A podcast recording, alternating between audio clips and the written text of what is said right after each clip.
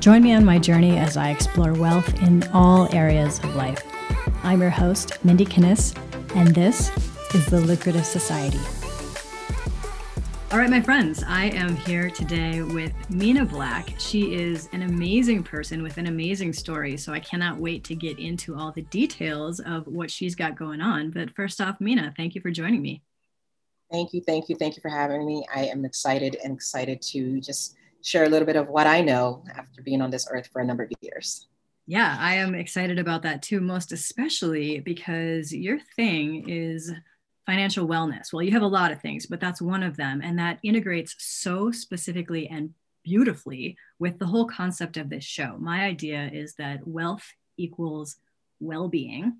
And so we're speaking the same language here. I'm super excited to dig into it. But before we get into all the, the knowledge bombs and everything else, I'd love for the listener to get to know you a little bit better.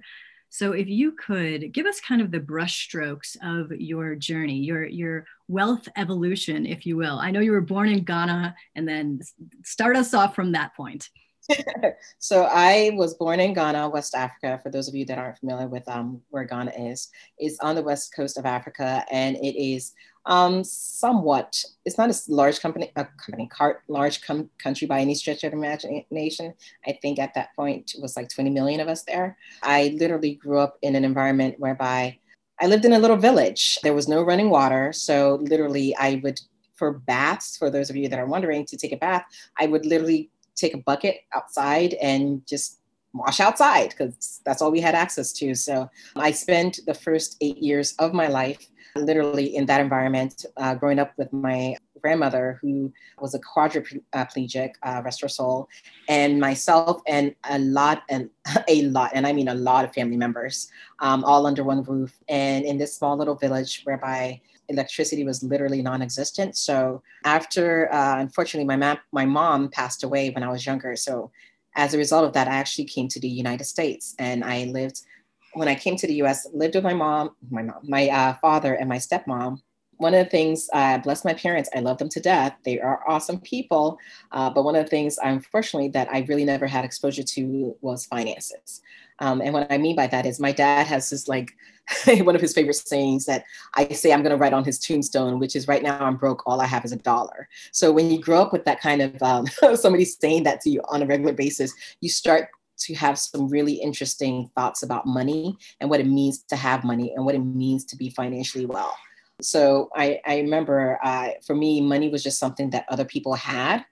It wasn't something that we had necessarily. We weren't certainly, um, we were certainly better off than I was in Ghana when I lived in Ghana, but we weren't wealthy by any stretch of the imagination. We were, I would say, probably lower middle class. So money was not something that I thought about. It's just something that was over there for those other people. It was something that other people had. Um, and I remember it got to the point whereby when I got to college, and for those of you that are a little older, uh, it used to be that credit card companies could visit college campuses and offer some wonderful credit cards to us. to, to you, you, know what I'm talking about, right, uh, I do know. I was one of those people. You're one of those people, right? And unfortunately, I, I, am going to just hang my head in shame and say, yes, I was very much one of those people. And when they came to my campus and offered us the cards, I took all the cards, and I mean all the cards that they had to offer, and uh, and I took them with the intention of, um, oh, well, it's just free money, so they're giving it to me, so it must be free, right? And the thought of paying it back just it didn't click. It just it didn't click because it was well, why would they offer it to me if they wanted me to give it back? That's not how. that's not what you do when you give people stuff. So, Mina, I'm I got, here laughing because I the story you're telling is me, is to a right? So I can't wait to hear how it turns out for you. It's just it, it was just uh, I I wholeheartedly made a mess of my finances in undergrad. And I remember when I got out of college, um, undergrad, I was like, okay, I have no idea what to do for a job because what? Like all my entire life, you know, people have always told me what to do. Um, so I was completely confused. Uh, thankfully, I took a number of like odd jobs here and there. And then I, one of those odd jobs turned into a full time gig. And I remember working and starting that job. And my dad told me, he's like, Mina, make sure you enroll in your 401k. One, I was like, I'm sorry, what is that? I have no idea what that is. What is that? And he's like, no, no, you need to, it's a way for you to put away money And I remember thinking, why would I put away money? That's so odd, you know, because again, it wasn't something that I like I was taught. It wasn't something that was really uh, something that I anybody had ever shared with me. So he was like, you need to put away money and save a little bit of the, a little bit of that money. And I remember thinking, what a strange thing to say. And so me being me at, at that young age, I was like, okay, well, my dad's like, you know, try to put away 10 or 20% of your income. I said, what? That's a lot of money. That's insane. So me being me, and I was like, I'm gonna put away a percent, one percent, and then we'll see how that goes, you know, because you know I was young, I was like early 20s. I'm like out of college. I'm gonna spend all the money that I could possibly spend. So I made the uh, wonderful decision to just put away a little bit. And I will say to this day, I thank my dad for forcing me to do that and for telling me to do that. The only thing that I would say that didn't come out well in that story is that I didn't, I just put the money away. I didn't know what I was doing, you know? So again, I knew that I needed to save. I didn't know how to save. That makes sense. I didn't know what the point of saving was. So um, I, I realized I got to the point whereby I wanted to buy my first home and I did one of the things that you're not supposed to do when you're buying a home. I took money out of my 401k to help me buy the home, which is not something you're supposed to do. it's really not something you're supposed to do. So, I, after doing that, and I made another wonderful financial decision, which was I took a job that paid me $20,000 less. Like I'm literally doing all the things you're not supposed to do. Mina, um, you and, and me both. You and me both. like all the things you're not supposed to do. And then it was literally at that point, I was like, you know what? I got to figure this money thing out because I, I come, my belief system is really, we need to have one person in the family that is uh, a professional in each category, like one attorney, one doctor, somebody in this family has to understand money. Somebody has to understand finances. So I, I said, okay, you know what? I, at that point, I had started reading about investing. I was like, okay, I'm going to do this. I'm going to, I'm going to learn how to invest. I'm going to learn about this investing world. And that's what led me to become a financial advisor, believe it or not, uh, is because I made all the mistakes that you could possibly make. And I said, you know what? I need to turn my life around because this is not going to work for me 20, 30 years down the line. So I became an advisor. And as a result of becoming an advisor over the course of the past almost 15, 20 years, I've literally uh, gotten to the point whereby my mission now is to really be a blessing to other women and help them uh, not only manage their money, but manage their money so that they can be a blessing to other people. And that way we do that is through angel investing. So awesome and so resonant. I, I know you don't know me very well, but my story was essentially the same story at the beginning, except I was taking out money from the 401k to start my business years ago. And then for me, it ended up in bankruptcy. So, like, all the things, all the things you are not supposed to do, I did. And part of that was starting this podcast of like, let's look at the mistakes and the pitfalls along the way. And hopefully, like you're doing now, help others not have those same mistakes that we did. So it must have taken you a significant and serious shift in not only your knowledge, you know, gaining the knowledge, but the mindset. And that's really what I'd love to dig in with you because there may be people listening that are like, I'm hearing you. I'm right there. Now what? Like, now what do I do? How do I get out of this mess that I have created for myself? So, what are some of the things that you did to really work on that that inner game of money? You know what? The first thing, honestly, that I had to work on for myself was seeing what was possible. And what I mean by that is my belief system was always that it was money was for other people wealth was for other people. And I think a lot of that, to be quite honest, for me, I come from a, um, I back growing up, we were a very religious family. If you know anything about Christianity, there's a Bible verse, is the rich man and the camel story. And there's that Bible verse. And I literally grew up with that Bible verse just going over and over and over, playing over and over in my mind, thinking that it was bad. Wanting wealth was bad. Liking money was bad. So I really had to start and shift my mindset and really realize. And I remember I went to an event many, many years later, and this woman who was like well versed in the biblical theology, she not only quoted that Bible verse, but she told me the background of that particular Bible verse. And that literally helped shift my mindset. And the background for um, the backstory to that particular verse was literally about obviously the love of money being the cause of this, being the real the real problem. And at that time, and I'm not going to go into de- too much into detail, but at that time there was a reason why they said the camel through a needle of an eye and everything. But it was literally understanding that that Bible verse was being misinterpreted by so many different people, myself included. It helped me shift my mindset and realize that you know what, oh my gosh, this is I've been looking at this all wrong.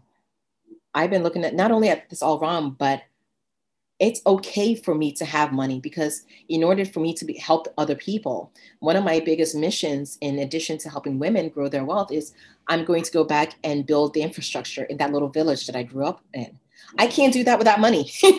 I can't do any of that without money. So i really had to i had to change my mindset and shift and start realizing that it was possible for somebody like me who literally grew up in a uh, in a small little village that it's not just for those that are born with the silver spoons in their mouths. You know, it's for all of us if we're willing to just put in a, a little bit of work. Yeah. So I wanted to ask you about something because I know for me, this sometimes things like that still come up. So I very similarly grew up in the Christian church. I actually, my undergrad is in Christian theology. So that whole thing that you're talking about, I'm like, yes, know exactly what you're going into there. Sometimes stuff like that still pops in, still shows up one, does that happen for you? And two, how do you mitigate that or manage that as you move forward, knowing what you know now? You know, and it does happen to me. I'm going to be honest, um, because I still, obviously, I'm still in. Um, I'm not as deep into that world as I was when I was growing up, but I'm still obviously very much in that world, and it does come up for me every once in a while. And I think for me, the way, at least the way I've been handling it, is I look at the long term goal. I have a long term vision, and my long term vision is so much bigger than me.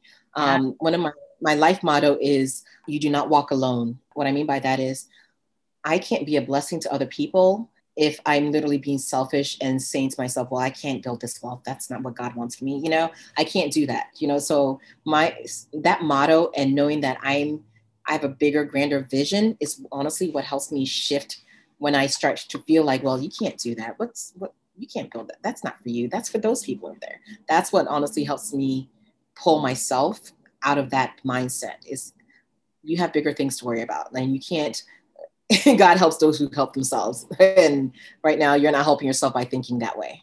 So true. Yes. That that just right that right there is a great reminder. Now, how do you coming from where you come from, knowing what you know now, doing all the work that you've done, how do you define wealth? What is that to you? You know what? Uh, this is an interesting question that I often ask myself, to be quite honest. And the reason I ask myself that question is because I feel like it changes and it has evolved for me.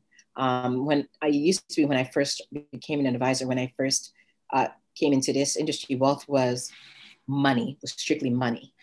But over the course of my career, it's about so much more than money.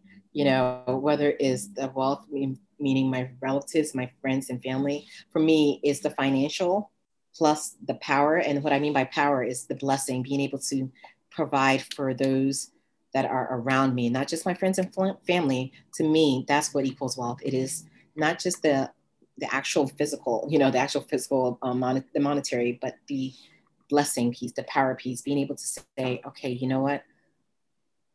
It's okay if so and so is unable to make a rent payment. I got you. You're good. Like to me, that's wealth because it's not I'm not doing it because um, I feel like they owe me. I'm doing it because uh, one, my Myers Briggs, I'm an I in uh, TJ, and we are the Mother Teresa's of yes. the world. So we're gonna save the world from itself. So um, it, it, honestly, it's all about that, meaning that I do not walk alone. If some, if my counterpart or my friend over here or this person is struggling, then how can I possibly keep enjoying my life? Does that make sense? So for me, wealth is just is more than the monetary. It's monetary plus being able to be a blessing to other people. Yeah, I love that. Talk to me about what is financial wellness? How do you define that? What is that? For me and for most of my clients, our financial wellness is all about obviously not just being able to manage your finances, but to understand why it's important to manage your finances. And I think for a lot of us, we often don't know why we're doing some things, and that leads to a little bit of discord within ourselves uh, because we just know that okay somebody's telling me to budget but why? You know yes i may be able to like make my rent payment or my mortgage payment but like so who cares you know? So i think understanding the why and more importantly being able to tie a lot of that back to our childhood and all the things we were taught uh, growing up and how all of those things play a part in how we carry ourselves today financially um, all of that plays into our overall financial well-being because until we're able to get rid of all that gunk that most of us grew up with uh, we're not going to be financially well you know? And be, believe it or not financial wellness does unfortunately if you're not financially well there is a psychological component and it leads to some really it can even um, manifest physically as well. And all of that unfortunately can lead to some really dire health consequences later on so being financially well does play into all these other wellness pieces, if, if, you will? Uh, yes, I will, because I want to dig in on that. This is your, again, speaking my language, because I'm all about looking at the holistic aspect of how this impacts us, what we're doing, what we're here to do, our purpose, all of that. So I want to ask you a little bit more about when you were saying sometimes that even manifests physically. Can you give us an example or how might that show up? Sure. So imagine if I'm unable to pay for my my rent or my mortgage, or I'm able to afford medication for my child, right? The stress, the amount of stress that brings on, I call it the 3 a.m. wake ups. You're jerked out of your sleep because you're just so stressed and worried about meeting some type of payment, right? And it literally starts to manifest on your face, your whole body. Your body, it your body no longer functions. At least this is what I, I've actually encountered this physically, whereby it's just, I don't even know how to call it. I call it like a monkey on your back. Like you just start to feel this weight on you.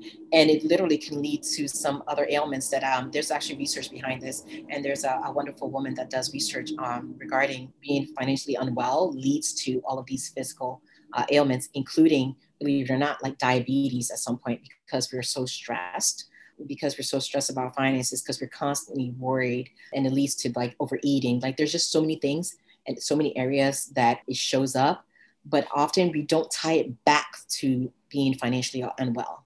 We literally focus on that immediate ailment without realizing that wait a minute. Oh you know what? It's because i'm not i don't have access to like good food and good nutrition I don't have access to all of these things and all of that's and as a result of not having access, that's causing stress on my body. Oh my goodness. I didn't know that all of this ties in together. So I'm a big proponent of essentially following that thread from your overall financial wellness to seeing where it shows up because it shows up in some mysterious ways in some like really mysterious ways in your other parts of your life that most of us don't even realize it. Such an important point. Thank you for that. So let's talk a little bit about solutions. What can people do to even even begin this journey or this conversation? Because they may be hearing you and saying, "Yeah, I, I, I understand what you're saying. I am in that mess and I need to figure this out. Where do I start?" So the first step I always tell people is check yourself. That's the first, literally the first step of everything I do. And what I mean by check yourself is check your mindset, check where you are. Are you ready to actually make meaningful change and meaningful progress with your finances? Right. So that's the first step is really having a heart to heart with yourself about where you are with your finances and un- realizing and understanding what happened and why, how did I get to where I am today? And how can I move forward? And how can I move forward to a place where I'm actually happy with everything that's going on. And that doesn't necessarily mean like, oh, I have all the money in the world, but I'm okay with my life at that point, right? So that's the first step is checking yourself. The second step is where we actually start looking at, you start daydreaming a little bit. What do you want to happen in your life one year from now, three years from now, five years from now, 10 years from now, 25 years from now? One of the exercises that I, I do with our clients is we do a 25 year exercise and we look 25 years in the future. It's actually a concept created by this gentleman, Taylor Pearson. And he literally asked each person to ask themselves if you were looking at your life 25 years from now, right, and you were looking back, and you were to ask yourself, what has to happen have happened within that 25 years for you to consider yourself successful? And it's really something that a lot of us overlook because we do the one five three or one three five ten year planning but we don't look that far into the future right? So what exactly is going to happen? The year is 2021 in 2046 what is life going to look like for you what do you want life to look like for you once you know that that's when you start working backwards all right so if you tell me mina i want to have 10 successful businesses okay what does that look like in terms of actually growing your wealth. Okay. Is it your own businesses? Are you investing in other businesses? Are these just um, are these businesses that are started by other people and you're just being a blessing to them? Right. So what does that actually look like for you 25 years from now? And then once we know exactly what those goals are, we start working backwards by creating a financial roadmap to help you get there. Right. So create a financial roadmap, meaning how much money is going to be required to reach each goal that you have with that you set for yourself over the next one, three, five, 25 years. How much money, how much um, income do you need? And when I say income, I'm not just referring to income from like your nine to five or even a small business. I'm referring to just all income, investment income, right? Real estate income, investing in the stock market. Uh, and that obviously, if you work nine to five, that type of income as well. How does all of that play into your overall financial wellness in the next one to five years, one to 10 years, one to 25 years, right? So we start looking to see not only how much money is required, but what steps we have to take to actually get there. So if, let's say you say, you know what, I want to buy a home in three years or five years. Okay, how much money do we need? We need 250,000. Okay, great. Let's work backwards from that. What investments, what savings do we need to set up to make sure that we actually reach those goals. So it is a lot of, I should say a lot, but it, it does take a little bit of um, daydreaming and thinking about what you want to happen so that you can actually plan, start planning. And I know most people don't like the word plan. I'm a big fan of the planning, but I know some people don't. But honestly, that's really at the core of all this. We have to plan or else we end up in a situation whereby we're just not doing what we should be doing. So true. I planning has changed my life. I would not say that I'm a natural planner. I don't tend toward that. I tend toward more spontaneity. But truly, to your point, it, it, changes everything. So if you can make the plan, then stick to the plan. it's super helpful. So, Mina, one of the things that I really like to do is to get inside some of the mindsets and habits of my guests, people who are really living out this prosperity awareness, prosperity consciousness on a day to day basis, figuring out like what is it that you do and how do you do it? So I have this framework that is four steps. I'll walk you through the steps. It spells out herb, H E R B. So the H is habits. What are some of your habits on a day to day or weekly basis that contribute to just your ability to stay in that higher level prosperity mindset instead of getting kicked back into the what we were talking about earlier, like those limiting beliefs and all, all the crap that shows up? So one of um, I'm a big fan of habits. I actually have um, we use tiny habits in our program. So we develop little tiny habits to reach each and every individual goal that we have. So for me, one of the tiny habits is literally looking at my bank account every day after doing something. And what I mean by something, and that is like brushing my teeth. So if you're familiar with um, the concept of tiny habits, there's a, the author, uh, BJ Fogg, he's a Stanford professor. Um, the goal of creating tiny habits is having it, making it so that it is something that almost becomes natural and part of your everyday. And obviously, every day you brush your teeth in the morning and evening. So, okay, you know what? Um, I'm brushing my teeth. Let me look at my, my, let me look at my accounts. Let me look at my cash flow to see where things stand. So that's one of the biggest and one of the I would say most useful habits that you can do for your finances is look at your accounts every day. I think for a lot of us, we do one of these um, whereby we just like see no evil. Uh, that's what I used to do. Like when I was back in the day with all those credit cards, I didn't look because I didn't want to know. you want to know, right? And there's even some, I remember like I used to do the um, close one eye while I took the ATM card into the ATM, you know? Like, is it um, going to work? Is there money is in there? is it gonna ooh let's see. It's like a game that we play with ourselves but if we develop the habit of actually looking not only do we get used to having that money mindset but we also we almost it almost becomes a high because you you start being creative in how to grow that money. So if possible um I, I always try to recommend to people to just start there and look at your money every single day. I love that. I call that being a truth teller. You know just being honest about where you are financially knowing how much debt you're in if you are in debt knowing you know what is in your bank account. Because like i mentioned for a long time i just didn't want to look because it was too painful to look at this situation that i knew i myself had created. So learning to tell the truth about that and to your point just looking at what are the numbers just every single day. So that's an awesome habit. Thank you. So the e in herb stands for environment and environment can be your home, your office, your car, you know, wherever you find yourself physically, how do you set up your environment to win? So for me, one of my um, one of my things that I do is actually I listen to um, believe it or not, I listen to, I block out everything by listening to binaural beats.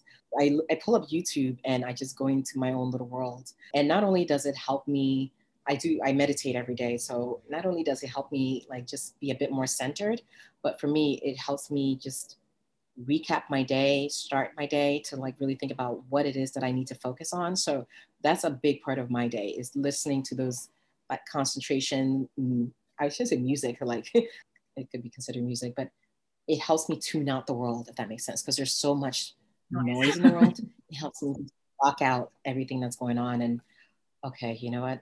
Like I, one of the things I actually have on my uh, habits list. So I like to, um, I started painting. So I'm going to add that to my painting sessions just to block out the world. Nice. Nice. Now, how often? Because I usually use binaural beats when I'm writing, if I want to kind of up my creativity and just have a focused session. But how how long during a day do you normally listen to them? What I actually do believe in, and I literally have it on the whole oh, day. wow. I literally have.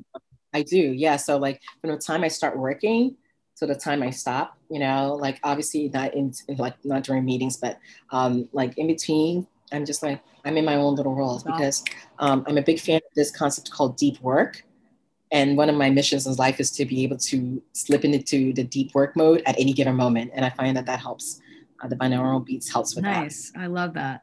So the R in herb stands for resources and resources could be books programs coaches mentors whatever it may be what are some of the resources that have most impacted you in your evolution and that you would recommend to others?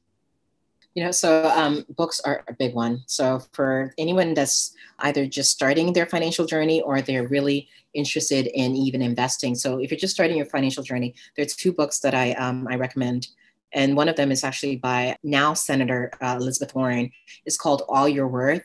Um, for those of you that don't know, she was, I believe, a bankruptcy attorney, I believe, at some point. I know she was an attorney of some sort um, way back when, but she and her daughter wrote this fantastic book called All Your Worth. And it just walks you through how to manage your money. And if you've ever heard of a financial advisor or financial planner say 50, 30, 20 when it comes to creating your budget, a lot of us got that from her from that book, All Your Worth. So go ahead and take a look at that book. It just walks you through essentially how to become really good about um, managing your money and more importantly how to keep being good at managing your money. So she, hers is one. There is uh, if you're interested in investing there's a number of investing books that are fantastic for investing. There is a book called smart um, savvy women invest. It's another fantastic book for um, women that are very much interested in learning how to invest. Uh, I highly recommend it. Um, there's a company called Lightbulb Lightbulb Press, and they have these little, I call them little booklets. They're like 20, 30 pages at most, and they cover all of these personal finance topics and primarily investing, like invest, invest in essentials. I highly, highly recommend them to anybody that's interested in the investing world. I love all of those things because I'm a huge fan of books. It sounds like you may be as well. What are some of your favorite? I mean, even apart from just like recommended resources, what are some of your favorite books? I have to ask. Oh my gosh, how much time do you have? I am a uh, like like I literally live in books. So um, some of my favorites, I do tend to read more nonfiction than fiction. So I love uh, Angela Duckworth's Grit. Anything by Brene Brown. Deep Work by Cal Newport is another one. I tend to gravitate toward like nonfiction, almost like self-development or self-help books, but um, that's where I, I tend to live. Love it. I, am again with you. I'm like, how how long do you got? We could talk about books all day. so we won't, of course. Let's move on to the B. The B stands for beliefs. What are some mm-hmm. of your core beliefs or just world views, the ways in which you see the world that really contribute to your level of success?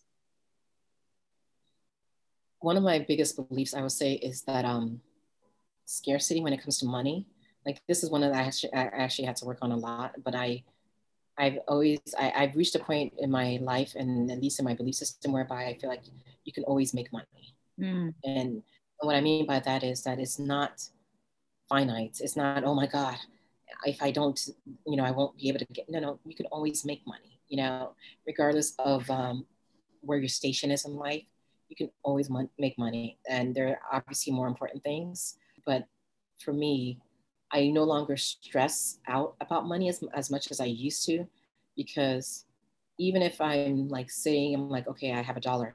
Okay, let me think, let me think, let me think, let me think, you know, I know that I can always think of a way and there's always a way for me to dig myself out of that hole.